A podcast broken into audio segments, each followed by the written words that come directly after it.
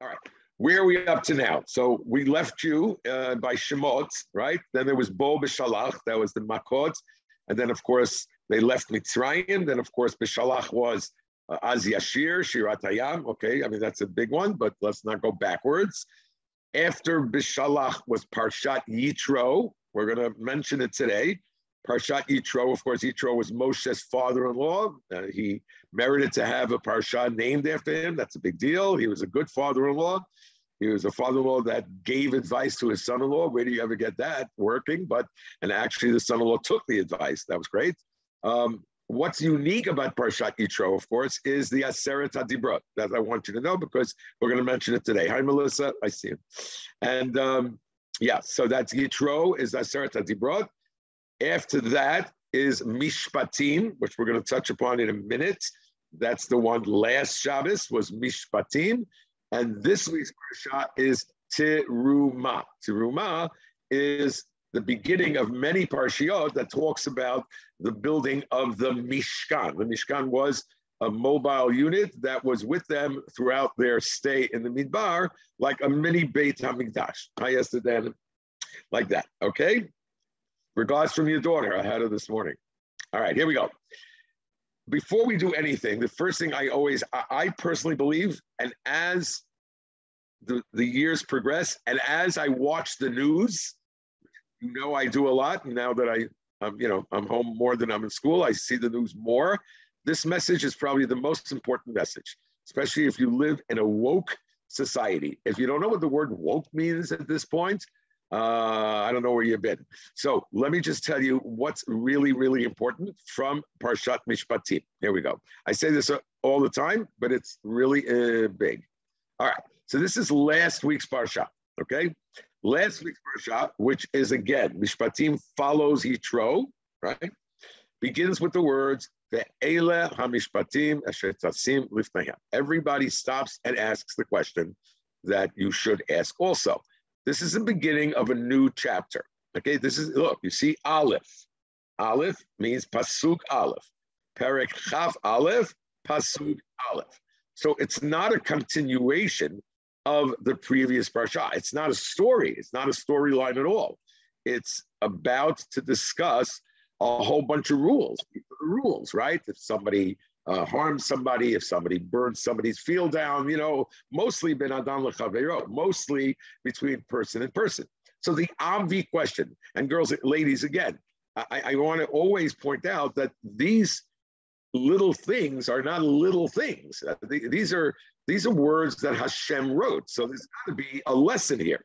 And the obvious question from a grammatical point of view is, how do you start a sentence with the letter no, fill in the blank. Va. How do you start a sentence with the letter va? But the word letter va means and. But not it's not only a sentence, guys, it's an entire different Torah portion. It's an entire different chapter. So there is no connection. It's an obvious question, right?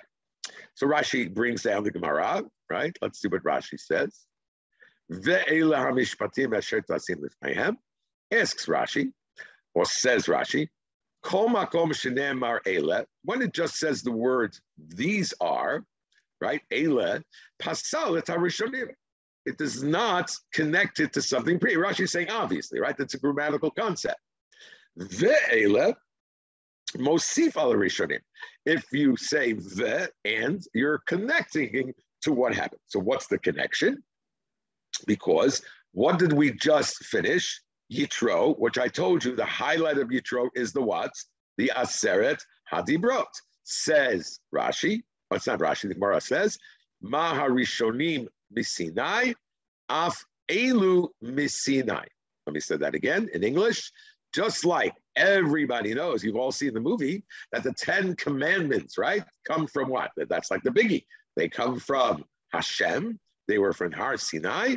These two were from Har Sinai. Okay, I got it. Okay, so you know what? I, am not going to complain, which means we want to point out right away that's a fair lesson. You know, that when it comes to religion, when it comes to orthodoxy, yeah, there is no such thing as the 10 big ones. There's no such thing, right? Which means yes, there are certain rules about certain things that you have to give up your life for. You don't have to give up your life for, but you're not going to say that this mitzvah is it, right? I keep kosher, and therefore I can be Mechalel Shabbat. That does not that works. There's 613 mitzvot. We are commanded to do all of them. So yes, okay, I, am okay with that. And and, and Rashi and the, I mean not Rashi, Hashem is saying that don't think that our religion surrounds the 10 big ones. Fair? Fair. But it's much deeper. And remember, I always tell you this is a really important lesson. I would love for you to share it with your fam. Here we go. The Pasha is called Mishpati. Our mitzvot are divided into chukim and mishpati. You should know by now, from all the times that I've said it, what is the difference between a chok and a mishpat? A chok. I can't hear him. You can't and hear I have a, I don't have it on mute. I don't know. Can everybody else hear, hear me? him? Yes. Okay, I'm sorry. Um, let me see who's asking that. Who's saying you can't hear me? Yeah, I have my okay. think it's I, Yola, uh, Rabbi. my I don't know Yola. what it is. Okay, do you got it now? Yola. All right. I don't know. I didn't always do well with every woman, so we'll do the best we can. I don't know. Okay, here we go. Oh, I hope you didn't hear that. Right. Chukim and mishpatim. Every, I, I, okay, I don't want to make anybody feel bad if you don't know it. So chukim are the laws that we don't know the reason for. We don't understand. That doesn't mean they don't have a reason. We just don't understand. Like shatnez, you know, everybody knows what shatnez is. You can't have wool and linen together. You, you might be interesting that, that, some rabbis say chazir. Yeah, we don't necessarily know the actual reason. We're saying it's a dirty animal. It's got different, uh, you know, uh, its signs, whatever. It's not hundred percent. Uh, Para duma. We don't know those things. Mishpatim are laws for which we know the reason. They make sense, right? So, as a matter of fact, by the way, something I never told you. Let's just take a sideshow. There's a fascinating Rambam. I don't know if you're going to like it, but I'm going to tell it to you anyway. Fascinating. Rambam was a philosopher, besides being a doctor. The Rambam asks a basic, simple question Is it okay for a person to have a Yetzer Hara to do something the Torah says not to do? Interesting. So the Rambam makes a difference between hukim or ben adam lechavero and ben adam lamakom. He's saying if a person walks by a McDonald's and says, "Whoa, I'd love to taste a cheeseburger," you know, I, I, you know, I don't know, I want to know. It looks like it's good. Is that a bad thing to be, to feel? Rambam says no. That's not a bad thing. It's a natural thing, right? And therefore, if you say, oh, you know, I, I would love a cheeseburger. I, I, don't know, is this cheeseburger turn anybody on here? Am I saying the wrong thing here? I don't know. You want to give me something else? No? Non-kosher filet mignon? I don't know. Did you notice I'm always going with food? No. Okay. So if you know, if a person has this tremendous desire and says, but I don't do that because God says no, that's okay. But if a person walks around saying, you know, I would love to kill you, but God said, okay, so maybe they should work on their midot. You know, I, so so that, the Rambam discusses that. Got it. But here we're going to go a little deeper, and based on this, and I love this pasuk. So if you could write it down and learn it with your family, because it's simple. It's a pasuk in Vayikra. But again, who am I quoting here? It's called the Lord. Okay, this is how Hashem wrote this pasuk. Look at it carefully, very carefully. Va'asitem et chukotai. Nice. Perform my chukim. Do it, right? Do the mitzvahs. That mishpatai tishmeru va'asitem. Right there. Let's do that again, guys. This is not crazy Besser making this up. Again, God said, do or perform the chukim and keep, right? Perform them and keep them. Lishmor and lasot. Why? If, if, if the word lishmor is important, do it in both. Says the commentary. By chukim, the Torah says you will do my chukim. And by mishpatim, the Torah uses the language guard. Why the change in verb from do to guard? The interpretation is that the main test or temptation when it comes to chukim is that they do not make sense. You got it? Right? I, I know. I don't understand it. Maybe I won't do it. There's no logic, right? To observing the laws of Shatos Akash. Therefore, do it. God says, even though you don't understand it, do it. However, Mishpatim, there's a different test. Everyone knows that it's not right to steal. Everybody knows that it's not right to kill. So what's the test? Just to do it doesn't mean you believe in God. The test is not to go ahead and put parameters on the law based on our own understanding, which means don't change the parameters. We should not say the reason for this law must be such and such, and therefore I can change the situation. Listen to the lesson. Anybody ever, uh, what's his name? New uh, Shapiro. What's Shapiro's name? New? New? Ben Uh, Shapiro. Ben Shapiro. I'm a big Ben Shapiro fan. I don't know if you are or aren't. He does fantastically well when he goes to college campuses. Have you ever seen them when he goes there? He gets up in front of hundreds of people and they ask him questions. Carrie, was that a thumbs up or that was just orange juice? Yeah, thumbs up. Got it. I saw a piece I've heard him speak. He's knows how to get his audience. on his feet. He's like that. Yes. yes. He was taking questions from the audience. And unfortunately, it sounded like a Jewish girl. Uh, what am I supposed to do? Okay. She got up and she uh, went up against him because he had said that genders are pre-done by Hashem. Hashem makes boys, Hashem makes girls, and biologically, that's the way they are. People go through life and have different feelings. They're not a girl because they feel like a girl, and they're not a boy because they feel like a boy. They are a boy and they are a girl, and that's it. Right? Okay.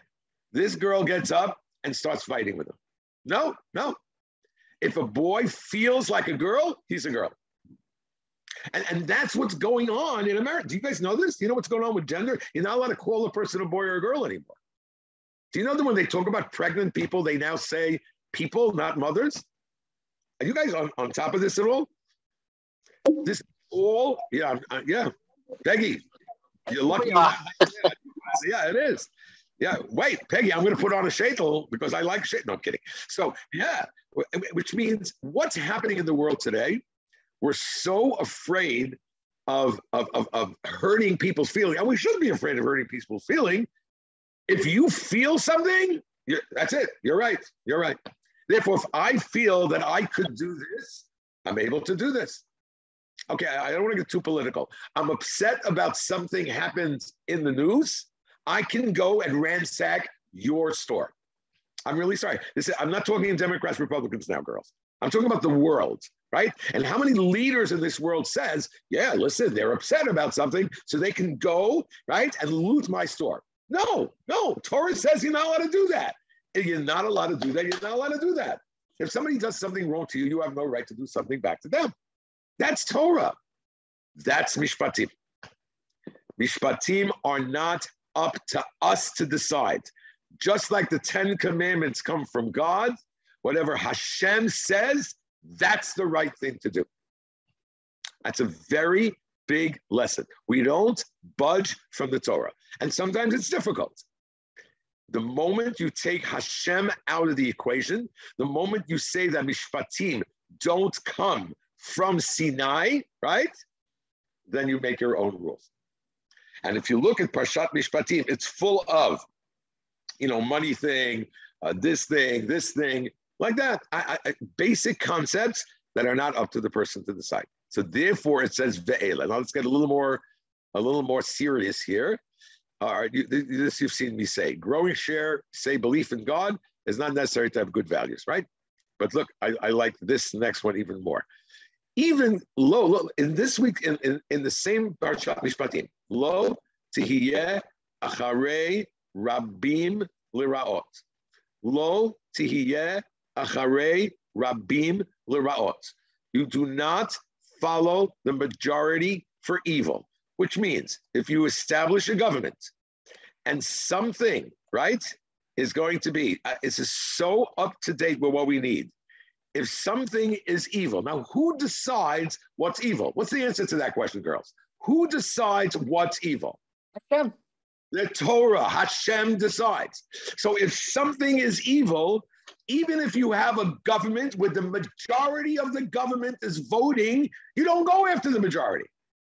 And it's so look at this. The Torah is talking to us in our life. So now you're going to make a decision of what becomes allowed and not allowed based on, on a majority of senators, a majority of people. All of a sudden, you know, I say this all the time, but it's true.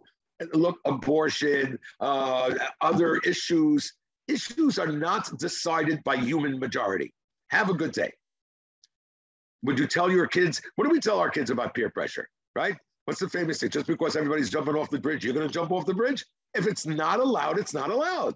And that's a decision made by God. So mishpatim don't change. Okay, enough screaming. Everybody got it? But it's a very important concept in our life today. And that's why that Bob is there. Okay. I'd like to connect it. Uh, oh, I love this saying, by the way. You see the saying? It's by Dennis Prager.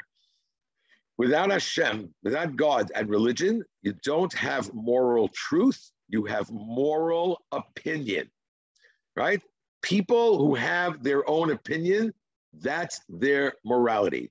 Okay, you know what? Let me just go over the line. I, I, I do it often, but understand the danger, ladies.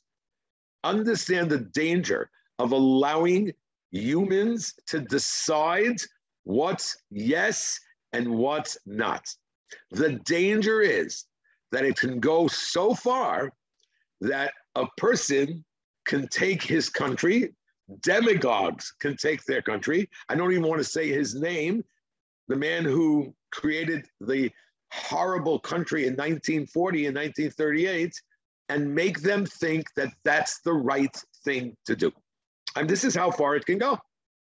Because if all it takes is a majority, and if all it takes is somebody thinking their opinion is the right opinion, we got a problem.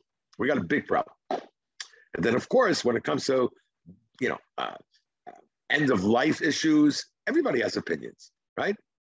You can convince somebody that it's important to kill them because they're suffering. We don't believe in that. We don't believe in that. We don't believe that if somebody is suffering, we pull the plug. We don't believe in that because the Torah says no. Okay? All right. Well, no, no comments. No comments. Okay. Everybody's nice today because they feel bad for me. Okay, we can skip this next part. All right. So I want to show you something beautiful that it connects. This lesson connects to something in this week's parasha. Okay.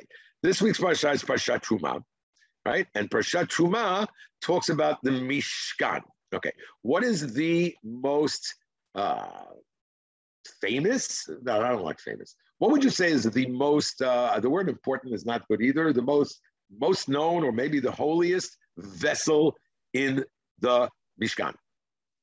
Come on, The Aron Kodesh. Aron Kodesh, right? Right. Remember that movie, right? The Lost Ark. Was it Rangers of the Lost Ark? I forgot what it's called. Raiders. Raiders. Raiders. Thank you, Eleanor. Even the movies you're on top of. You didn't see that? It was a fun movie. No, okay, listen. So Freda doesn't let me go to movies. What am I supposed to do? Right. Oh. Okay. Raiders of the Lost Ark. So the Aron. If I ask you to have an image in your head of the Aron, what are you seeing? Well, the was the- Kruvim was one. You see the Kruvim. Good. What was it made out of? Uh, the Kruvim were gold. Yeah. And what about the aron? The Aron? Was acacia wood. Acacia wood. Wood or gold? Both. Oh, oh, oh, oh. So if you have a vision of the Aron, if you put image of the Aron of the Aron in the Mishkan on your computer, you're going to see a box of gold. That's what you're going to see, because it was made out of gold. But now Eleanor just said, "Whoa, made out of wood." Where did Eleanor get this from? Because Eleanor knows the Torah. And in this week's parsha, it says, "Okay, let me get this out of the way." The asu Aron atzei shitim make the ark of acacia woods, right? Atzei shitim is a very good, uh, that, that gets its own story. But wait a minute, wait a minute.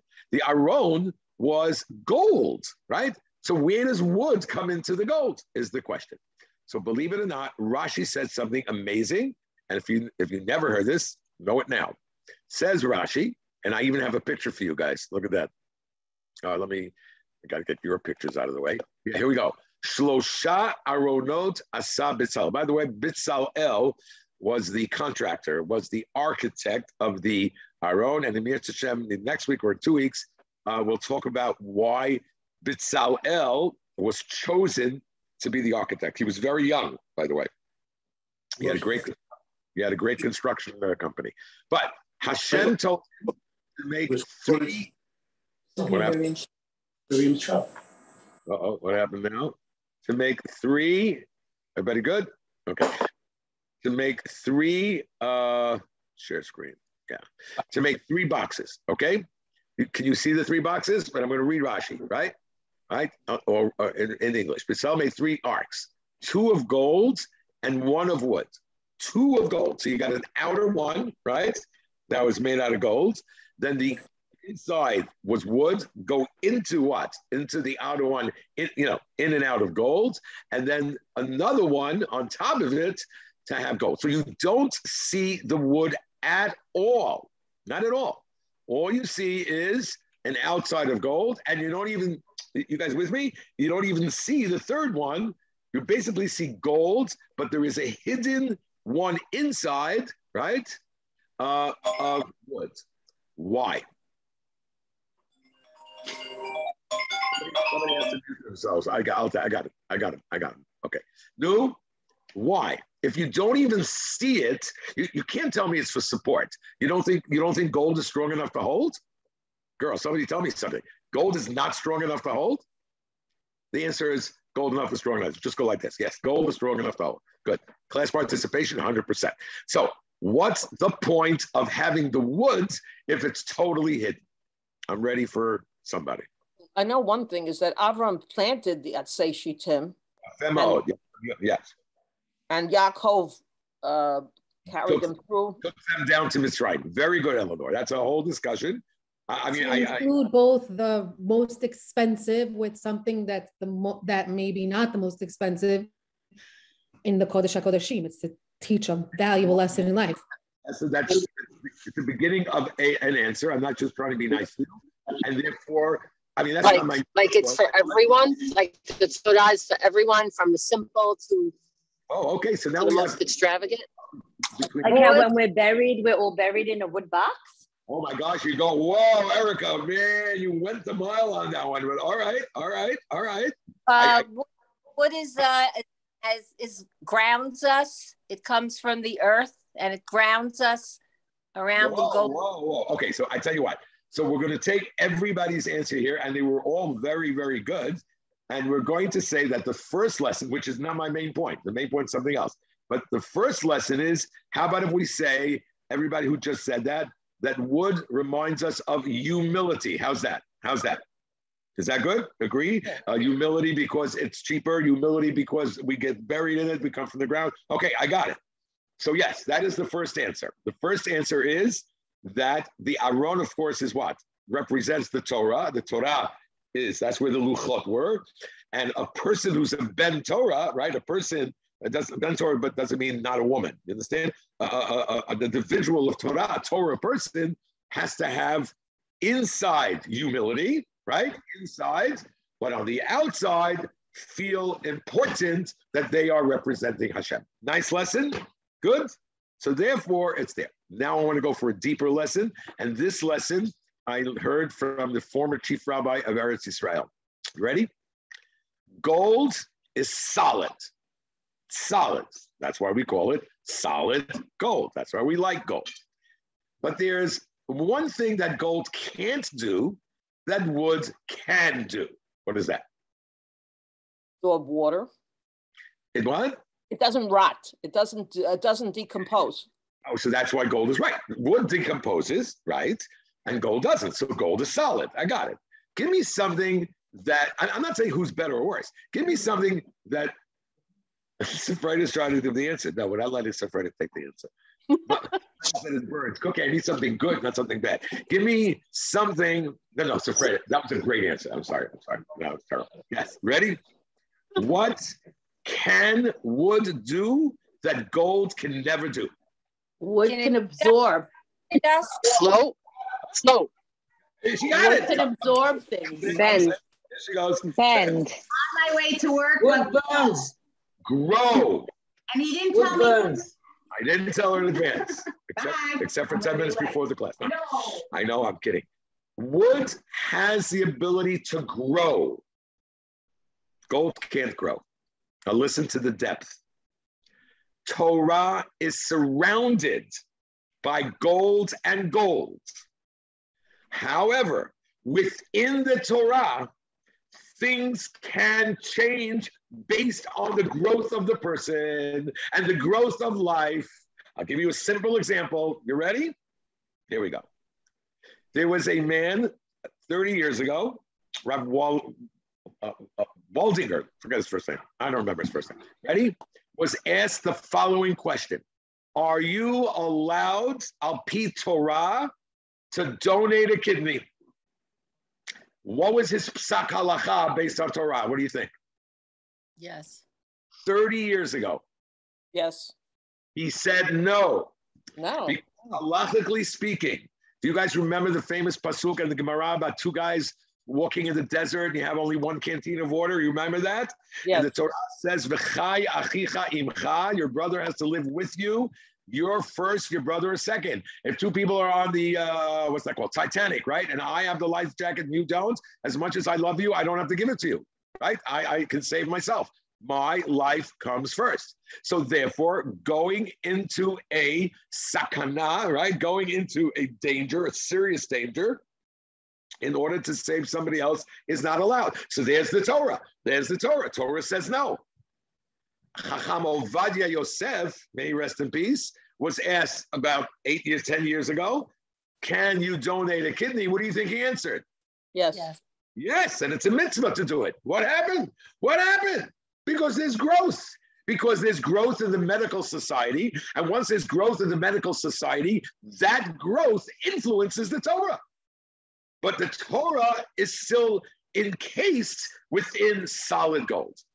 So, yes, there is room for growth. I, I, I don't want to get into trouble, but education today in the yeshiva system is not the way it used to be.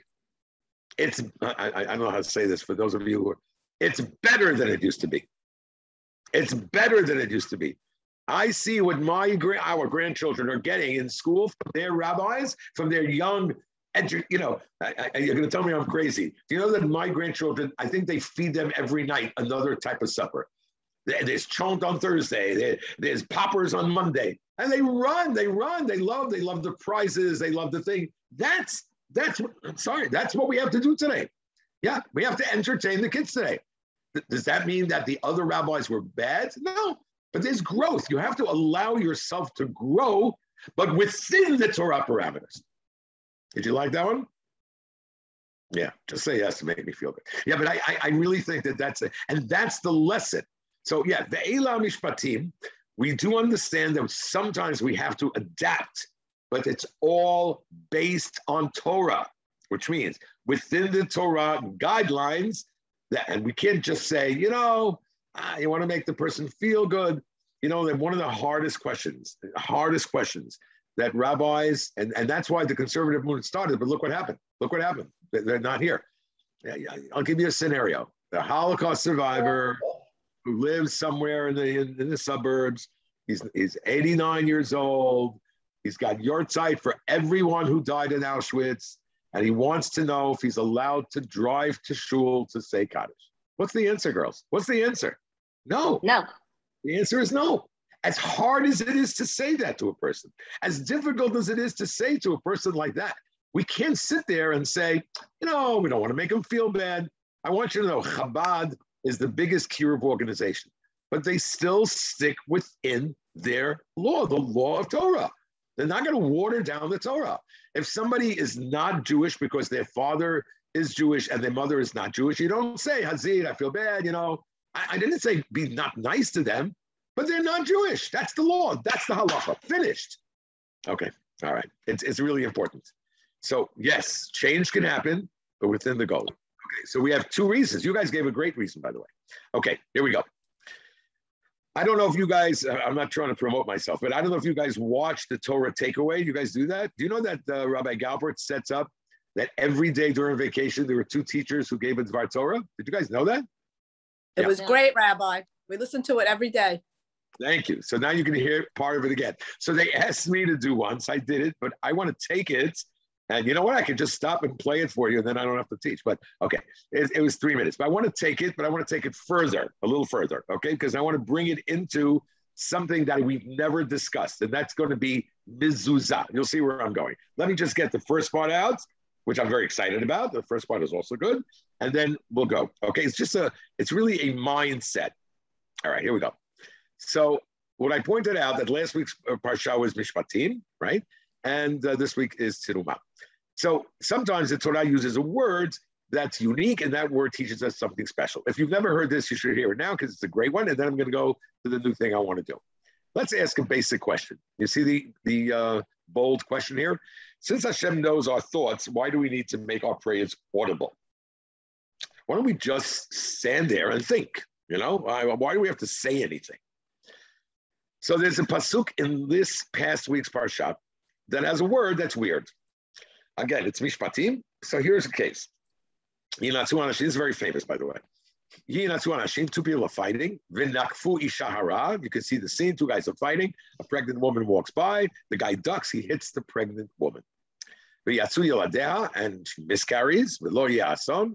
Anosh Yanesh Kasher Yashit Alav Haisha. Again, what happens is this is a, a, typical case of mishpatim. This is a court case, right? Two people fighting. A woman by mistake gets hit. If she dies, of course, that's a whole other rule. But she didn't die. She lost her children. She miscarried. So this becomes a money sue. You sue money, right? Who sues the husband of the wife who miscarried? Sues the guy who hit, and he goes to court. But here's the word. Ready? Let's do this quick because it's famous.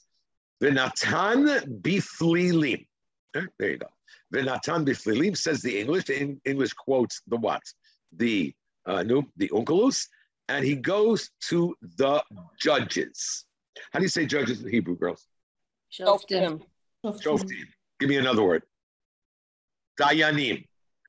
No, never heard Dayanim. Okay, Dayanim or Shoftim. I never heard up until now, or unless you heard this from me once, the word Phililim. What's Phililim? So Rashi says it's Dayanim and Ungus says Dayanim. Why is Hashem doing this and what does it teach us? So there's a very famous rabbi, I always quote him. His name is Rav Shamshon Raphael. Give me his last name. No. Hirsch. Hirsch. Very famous. He's a very big linguist. He always goes into grammatical concepts. And he says very nicely, for those never heard it again, lifalel therefore means to judge, right? To judge. What does a judge do, girls? Give me in your own in your own words, but don't say my words that I said on the Torah takeaway. What does a judge do? What's the job of a judge? He decides between the two parties who's justified. How does he do that? By uh, deciding um, who has right on I'm their looking side. at the evidence. Right. He has to listen to both sides. Okay, I'm going to use the word assess, right? He assesses the situation and he decides by clearing up what's the truth and what's not true, right? Says Rabbi Hirsch. Let me show it to you inside so we go fast. Says Rabbi Hirsch. Let's go to this. Shimshon Raphael Hirsch writes the root word for prayer is lifalel, which means to judge. We now take the word lifalel and we make it into hit pa'el, right? Reflexive. Reflexive means that you do it to yourself. Prayer requires a truthful self analysis. Very nice. So Rabbi Hirsch says that the goal of tefillah is not to tell Hashem what's going on, but to talk to ourselves to clarify what our life is really all about. What are we asking for? We're asking for Fa'inu. Who are we talking to? There is a true God in the world. So the goal of tefillah, lehit palel, is to take the time out to clarify what's good, what's bad, what's truth or not. Isn't that nice? That's Rabbi Hirsch. Nice. So I, what I said on the Torah takeaway, that that go and this prayer doesn't change God, it changes us, and that goes right into our parsha. This is the most famous line of all the Mishkan lines, guys. It's like huge. The Asuli migdash. This week's parsha. Make for me a, a mishkan, v'shachanti v'tocham. Make for me a migdash, and I will dwell in them. In them. It should have said in it? the answer is God doesn't need the shul. God doesn't need the mishkan. God doesn't need the prayer. All of those experiences are to inspire us to bring God within us. Got it? That's the goal of tefillah. That's the goal of a shul. That's the goal of going to shul. That's the goal of having a mishkan. That's the goal of having a beautiful shul. God doesn't need the gaudy places, right? God wants to give us a chance. By the way, sideshow, which I never said because it's a little dangerous. Do you know that according to many people, the parshiot are not in the right order? In two weeks, and hopefully we'll have a class then with God's help, is Parshat Ki Tisa. That's the story of the Egel Hazahav, the Egel, right? The the uh, the uh. Golden The, uh, calf. Golden Golden calf. calf. Golden calf. Wow. Wow. I just blanked on that. That's my Israeli background. Yes. The golden calf. Got it. You know, English is my second language, girls. You do know that, right? All right. So here we go. So um, a lot of people say that Parshat Truma, which is the Mishkan, came after the golden calf. You guys are with me? Right. So I want to give you just a deep thought. We'll play on this in two weeks. Why all of a sudden did Hashem decide to have a Mishkan, right? Why now? Maybe Hashem saw that humans need a medium, right? They need something symbolic to latch onto in order to be inspired. Interesting concept, by the way. You follow?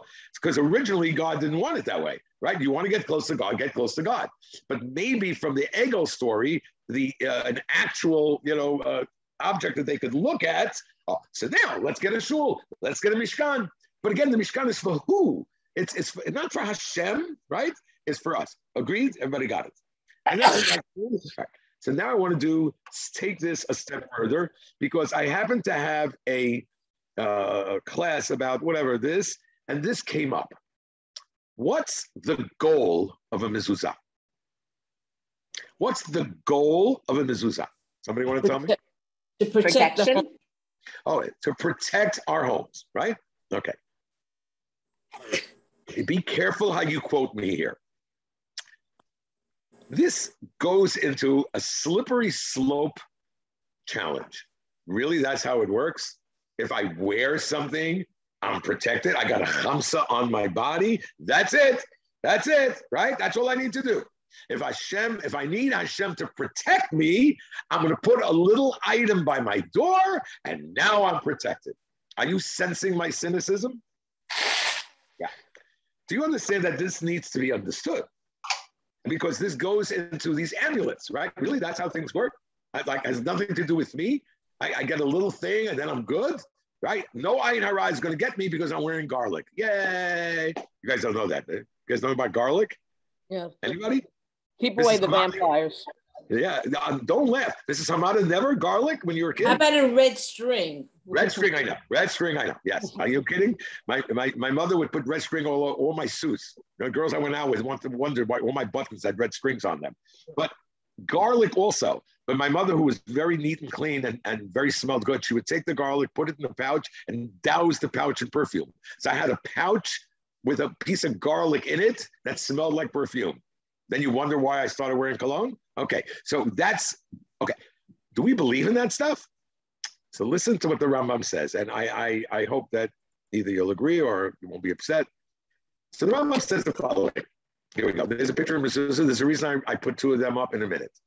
The purpose of the mezuzah is to act as a constant reminder of Hashem's presence. Jews will touch and kiss the mezuzah, right? As it says in the Torah. I mean, the Torah says to put it up. Now we can understand how the mezuzah protects the house. A Jewish home, which is a miniature temple, is a vessel of holiness. A door opening to a strange and often hostile world is thus called evil. Which means, let me explain to you what the Rambam is saying. Which means, you know what the oh, what's this doing here? You know what the protection is? I look at the mezuzah, and what happens? What happens? Think of And I Hashem. I think of Hashem. Thank you. It's not the mezuzah that protects us. It's the mezuzah that inspires me to realize I'm walking into a Jewish home. There is a Hashem in my life. And once that happens, I get protected. Do you see the difference? No, it's not a mezuzah on its own. I don't build a shul and now the shul is there. No, no. I build a shul to inspire me. That's what works, right? I pray to inspire me, not to tell Hashem what he needs for me to do. And therefore, I put up a mezuzah to inspire me. Do you like it? It's the same concept. It's exactly the same thing. Now, this I never saw. If you like Hebrew, look at this. Girls, how do you say? Okay, no, let me not show it. Let me not show it. How do you say apartment? Or what? D- D-Ra. D-Ra. Very good. Dalid, Yud, Reish, Hey. Now, everybody knows. You go to Israel, I need, I need to D-Ra. Anybody by any wild, wild chance knows how do you say a, uh, a stable for animals? Sorry, I saw it, but it was deer. Who Daled said? Yud. How did you? Oh, because I had it open. You had it on good. before. You're good. So Yeah. Hashem's presence, the hay. Oh, how nice is that, right? So here we go. In Hebrew, the word for human dwelling is dira, as we know, while the word for animal dwelling, I guess he didn't want to say the word stable, is a deer. The difference between these two words is hay, which means what is the point of the mezuzah? When you walk into your home, don't make it a stable, right? Remember who you are. Remember who God is in your life. And then you get protected. Now I feel much better. So it's not just an item. You with me? As a matter of fact, does everybody know I'm going to bring a good example. Ready? quality, on me. Jeannie, call. I have a really good example that just came into my head. Thank you, Jeannie. What did the Jews have to do the night of Pesach before they left Mitzrayim? Blood blood on the mezuzah. Korban Pesach, and where did they have to put the blood? On the On the mezuzah and the doorpost. mizvot. On the mezuzot, on the mezuzot, huh? Huh? Good one, Tully. On the mezuzot and on the doorpost. What was the point?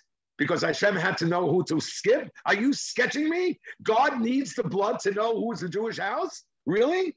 That's apicorsus. You can't talk like that. You don't think God knows who's the Jewish home or not? He smells the toad. He knows who's the Jewish home. What's the answer? God is saying, Show me that you believe me, right? Show me that you're not afraid of the Egyptians. Show me, right? That you trust me and you love me. You do that, and then I'll then I'll skip. Put the mezuzah on, not just put the mezuzah on. You're putting a mezuzah on and you go home and you eat not kosher. You put a mezuzah on and you not not do kosher. I didn't mean you know. One puts a mezuzah they not have, but he goes even further. You want to hear the real speech? You put a mezuzah on, you have five televisions in the house? Really? Okay, I didn't say I didn't say that. I didn't say I didn't say Did I just say that? Right. Which means what is the home? Is it a dira or is it a deer?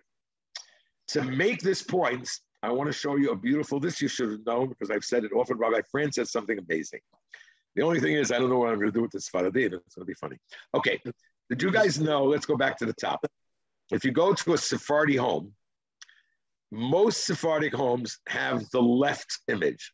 What do I mean by the image on the left? Straight up and down. Straight up. Because Sfaradim are straight up, not like Ashkenazim who, you know, I'm not kidding. Straight up. Right. Got that. If you go to most Ashkenaz homes, if not all, you'll see them tilted like this, right? Uh, Aksalon, and with the head in. Okay. Does anybody know halachically why that happened? We should compromise. Oh, oh, oh, oh, very good. Miss, oh, wow, Miss Amanda, that was excellent. So wait, wait a second. Okay. So first of all, let me tell you the halacha. There are three, there are two shitot, two, two shitot.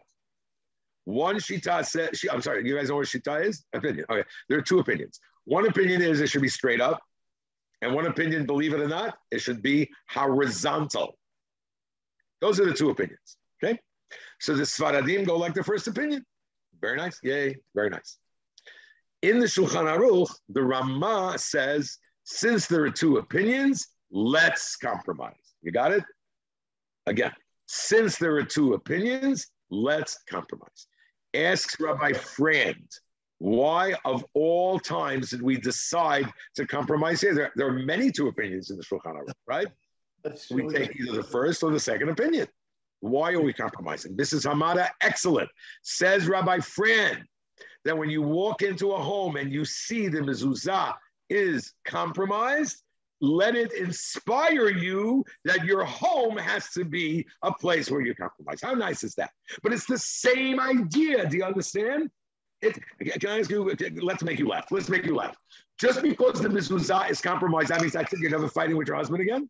Yeah. No way. Come on, come on, give it to me. Tell me. Yeah, that's me. We have a beautiful home. We have a beautiful relationship. You know what? You know how I know? Because I got a crooked mezuzah on my door. Yeah, really? That's how it works? Okay. We know it doesn't work that way. But the way it works is you walk into the home, you see it, it reminds you, you're inspired, and then you become a better person. This is one big picture. This is one big lesson that all of this teaches us. Okay. All right. I hope you liked it. All right. Here we go. Yeah. I even have a nice picture of uh, Shalom Bayit with a Jewish door. Look at that. Look how nice is that.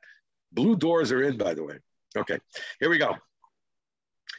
I want to show you something beautiful that I think that is important, especially for those of us like myself who struggle with, uh, you know, becoming a better person when it comes to eating. Okay, here we go. So last week was the end of Mishpatim, and this week is Tiruma, right? At the end of last week's parsha, after all of Mishpatim, there are two words that really, really, really uh, uh, define the Jewish people. Two words that Hashem was very, very, very impressed. And those two words are the first time, by the way, the first time they appear is in chapter 24. is, and those two words are, you see it? Naaseh benishma. Naaseh benishma. Very impressive response from the Jewish people. By the way, what's so so special about it? Watch, listen. Jeannie, Jean, can you do me a favor? Sure. Okay. So what did Jeannie just do? I said, Jeannie, can you do me a favor? And what did Jeannie just say? Yes. Did she ask me what the favor was? No. Oh, that's dangerous, Jeans. But that's what's called a relationship, right? If you have a relationship, oh, oh, okay. If you have a relationship with somebody and you trust that person, I'm assuming we have one. Therefore, that's exactly what happened here. Naaseh, right? Vinishma. Naaseh. We're ready to do. Nice. Okay. Ladies, did they do anything yet? Or they just said Naaseh, vinishma? They said. They said it. They were inspired and they made a commitment. Listen to this beautiful lesson. I, I, I love it. And you should teach this to your kids. This is basically new. Okay, here we go. And then comes Parshat Truma. Parshat Truma follows Parshat Mishpatim, in which we read the, the beautiful words on seven Ishma. These words were recited by the children of Israel at the time of the Torah. Immediately following the section, the Torah says, God said, speak to the children and let them, you know, take from me, they have to start donating to the Mishkan. The Baal Shem Tov, ladies, Baal Shem Tov, right? Founder of the Hasidic movement, one of the most spiritual people who ever lived in our world, said, where do you go? Comments on this juxtaposition. For those who don't know what that means, what's the connection? What's what's the closeness between Naaseh Vinishma and building the Mishkan? Whenever a person is spiritually aroused, it is important that he or she concentrize that inspiration by practical action to channel the arousal and give it a tangible physical manifestation. You could speak to anybody who talks about, you know, uh, I, I, don't know how to say this, but again, I don't mean to, I'm, I'm talking about myself. Somebody is inspired to lose weight. Somebody is inspired to be healthy. Somebody is inspired, take, do something now. Starting that day, take upon ourselves something and physically do something. That, how beautiful is that lesson?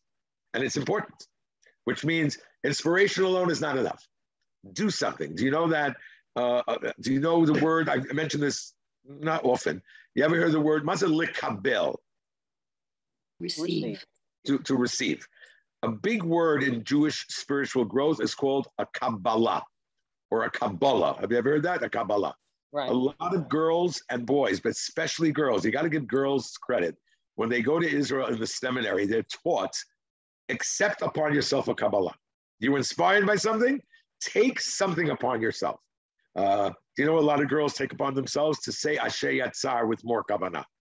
Uh, some people take upon themselves never to say Birkat Hamazon by heart, you know, to always, have you ever heard of all this? Uh, to use the Siddur, which means take that inspirational feeling and attach it to a, an action. How beautiful is that? And therefore, and who's teaching us that lesson? Hashem. Guys, you just said not seven Ishma. Let's have a building appeal. Isn't that cool? I, I, we should we should send Hashem to all our appeals. You know, really, really, you really love the yeshiva. All right, give us a check, and then we'll see what happens. All right, so that's nice. But there's a second lesson, and it looks like we're getting to time. But I love the second lesson too. You ready? Okay, this is a nice saying. I, I, don't believe what you say. How about this one? The distance between your dream and reality is called action. Beautiful. Oh, oh, and there's a great pasuk. Oh, ooh, put this pasuk on your on your uh, refrigerator. It comes from Eicha. Look at this pasuk. New one. Nisa livavenu el kapayim, then el el bashamai. Oh, this is so beautiful. We should put this on a ring. Nisa livavenu Let's lift up our hearts. So what should go next? Who, who are we lifting our hearts to? To Hashem, right? Right. No, but look what it says, Eleanor. No. Lift your heart. Let us lift up our hearts. El kapayim to our what? To our hands. And then we lift it to Hashem, right? All talk, no action, not interested. Oh, that was nice. Okay. But then we have another question. I, I think you all know this question, and it's a great, great um, lesson. Let's go back to the Pasuk. Hashem says, Daber al b'nai Israel, speak to the children of Israel, v'yikhuli truma. Okay, what's the problem? Come on, girls. Everybody should jump. Yichul should not be. It should be newly. Newly, right? A hundred percent. Again, every word in the Torah has a purpose. Uh, again, what's the question? Okay, let's go down. I have it actually here. And you shall take from me truma. This week's parsha contains a section of Torah deals with the building of the Mishkan. The Torah tells us the Jewish people were commanded to bring a donation, right, for the Mishkan. But it says, Ichuli, right? It should say, V'yitanuli, very good. Winston Churchill, we make a living, but what we get, we make a life, but what we give. But let's go further. Obviously, if you give, you're getting more. But look how this part, I'm going to read it because it's a really important lesson. I might even bring politics into it. Until that moment, the Jewish people had been recipients. Virtually everything they had experienced had been God given. He redeemed them from Egypt, liberated them from slavery, went through the wilderness. We know all that. They were hungry, he gave them food. They were thirsty, he gave them water, right? Apart from the Amalek war, they did everything. Hashem did everything. Though at every physical level that was unparalleled deliverance, the psychologists' effect were not good. The Israelites became dependent, expectant, irresponsible, and immature. The Torah chronicles that they repeated complaints. Reading them, we feel that they were ungrateful, petulant people. But what are you going to do? Hashem had to do this. Let's go to the last one. Now, Hashem now gave them something that they had to do the opportunity to give. Ladies, I, I, I don't want to start up with you. I am guilty. I am guilty. Uh, not that I'm a better person, I'm a worse person. I'm not a good parent all the time. I always and continue to spoil my children. But that's not a good thing. That's not a good thing. No. If you only, only give, some kids will not learn responsibility. They'll learn love. You're going to be the best Abba in the world. They have to learn responsibility. They have to not kvetch. They have to learn that you have to work for things. Look how important. Hashem said, up to now, I didn't have a choice with my little Jewish people. What am I going to do? They're going to split the sea, right? They're going to do Dam Sfadeya. No, I had to do everything for them. Where are they getting food from? The man had to come from Shemayim. Where are they getting the water from? But now that they're building a Mishkan, well, what could what could God have done? Poof, there's a Mishkan. No, no, no, no, no, no, no, no, no, no. You have to build the Mishkan. And therefore it says, V'yikhuli. You understand?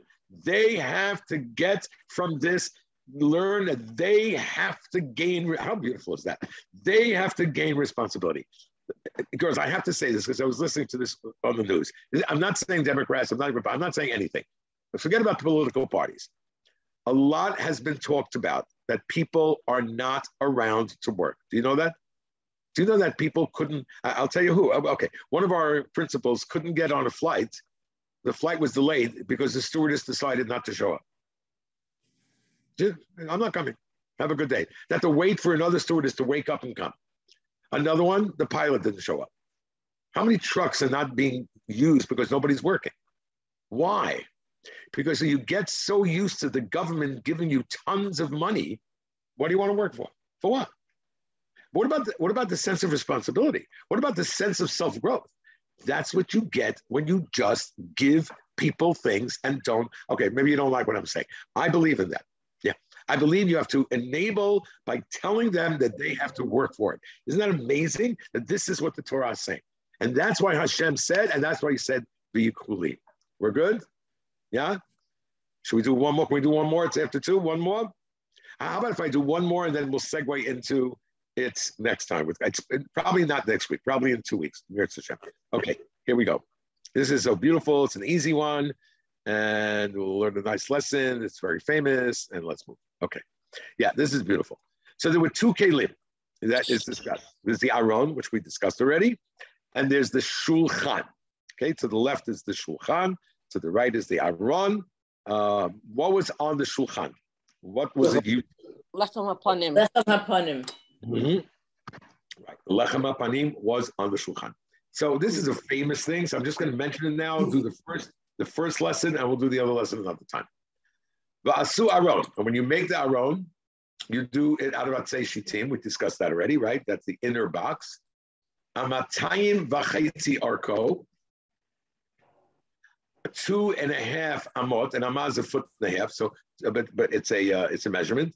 Amatayim v'chaitzi, two and a half the uh, length, amma v'chesi rachbo, and a an amma and a half is rochav, and an amma and a half is height. Good. So it's two and a half by one and a half by one and a half. Good.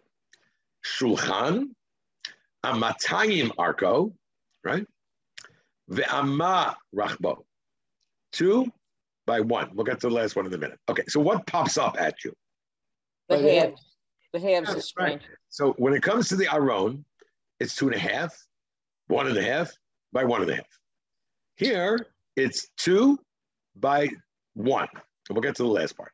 So if you're a builder, right, wouldn't it be much easier if you keep it whole? No? A half, so a little bit of a pain. Anybody remember the lesson? It's a famous one. I think it's that uh, we're never really there. We think we, we always have more to do. What about the shulchan? we're incomplete. We have to, fulf- you know, to, And to, what about what about the to achieve, shulchan? uh, to achieve shlemus. But what about the shulchan? So why is the shulchan complete? Um, No, you're there. You're there. You're there. Elmo, you're there. Very simple. What does the aron represent? Girls, come on. We said it before. Torah What's the aron? study. Torah study. Torah study, spiritual growth. What does the shulchan represent? Breakfast. Food. Breakfast. Food. Yes, yes, very good. That's gashmiut, right? That is physical and that's spiritual. Very good. Now that you got it, Eleanor, which is when it comes to spiritual growth, there's always room for Growth. Improvement. or more, right? You're never complete. Very, very good. I, I don't know if you guys remember, I always told you, anybody ever learned Gemara here? Open a Gemara to the very first page. What's the letter on the first page of every Masechet? Bet, right. It starts on Daf Bet. What happened to Aleph, right? It's Aleph Bet. No Gemara has a Daf Aleph. Any Gemara. Isn't that amazing? For those who don't know, there is no Daf Aleph in Gemara to teach you that you think you know it all, you don't even know the beginning. You have to start again. Crazy. But when it comes to breakfast, I like that, right? The breakfast, even though all of us have gone to the uh, inbound, we never have enough breakfast. But yes, when it comes to when it comes to eating, when it comes to physical, we have to say, you know, we're happy with what we have. It's a beautiful lesson. Okay, so what's not answered, but I'm not going to do it now because it's late already. What's not answered is I'm, I'm a very, you know, I, you love my theory, but all of a sudden my theory ended with the last part. It says, but when it comes to the shulchan, it's two by one by one and a half. What happened to Bess's theory? So you know what we're going to do? We're going to do what we do on television. You have to stay tuned. Cliffhanger. Cliffhanger. Yeah, this is a cliffhanger. You're not getting this till no. Not that I don't want to tell you the answer. The answer is much bigger. So I don't have that much time. It's really, really nice to see everybody again. Really, really, really nice. Uh,